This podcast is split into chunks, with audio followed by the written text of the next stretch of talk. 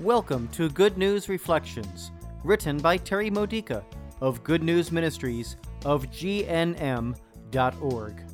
Building your faith for everyday life, using the scriptures of the Catholic Mass.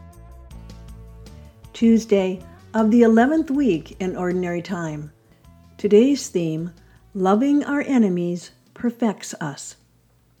Today's Gospel reading from Matthew chapter 5, verses 43 through 48 is the key to understanding God's mercy.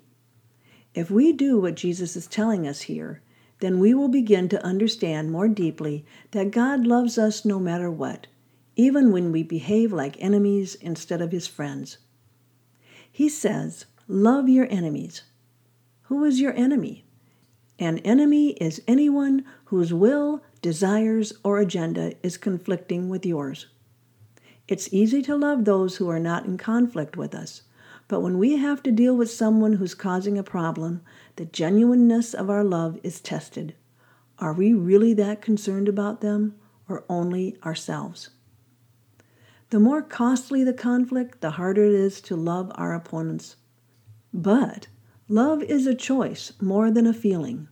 We choose to love, not because our enemies deserve our love, but because Jesus loves them so much that he died for them.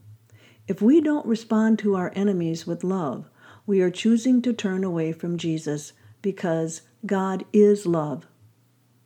Loving unconditionally means to be perfect as your heavenly Father is perfect.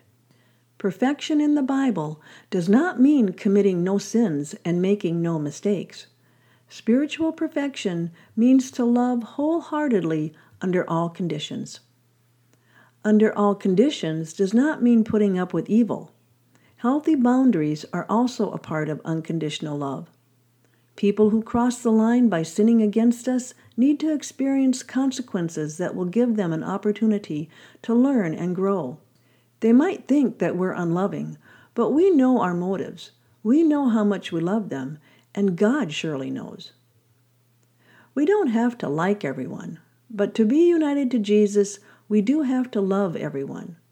We should not unite ourselves to abusers by remaining with them, nor should we ignore a situation that needs to be corrected.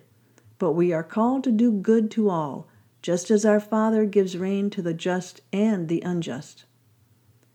If we trust God to make good come from the bad that happens as we deal with our enemies, we are living in his love.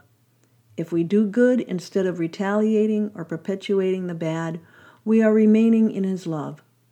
If we deal with others the way Jesus taught by example, we are united to his love. Our enemies help us discover the limits of our love. When we react to their sins in an unchristlike way, we learn of our own need to seek forgiveness. We realize that we have to rely on the Holy Spirit for supernatural love. We're perfected. Praise God for our enemies. This has been a Good News Reflection by Good News Ministries of GNM.org. For more faith builders or to learn more about this ministry, come visit our website.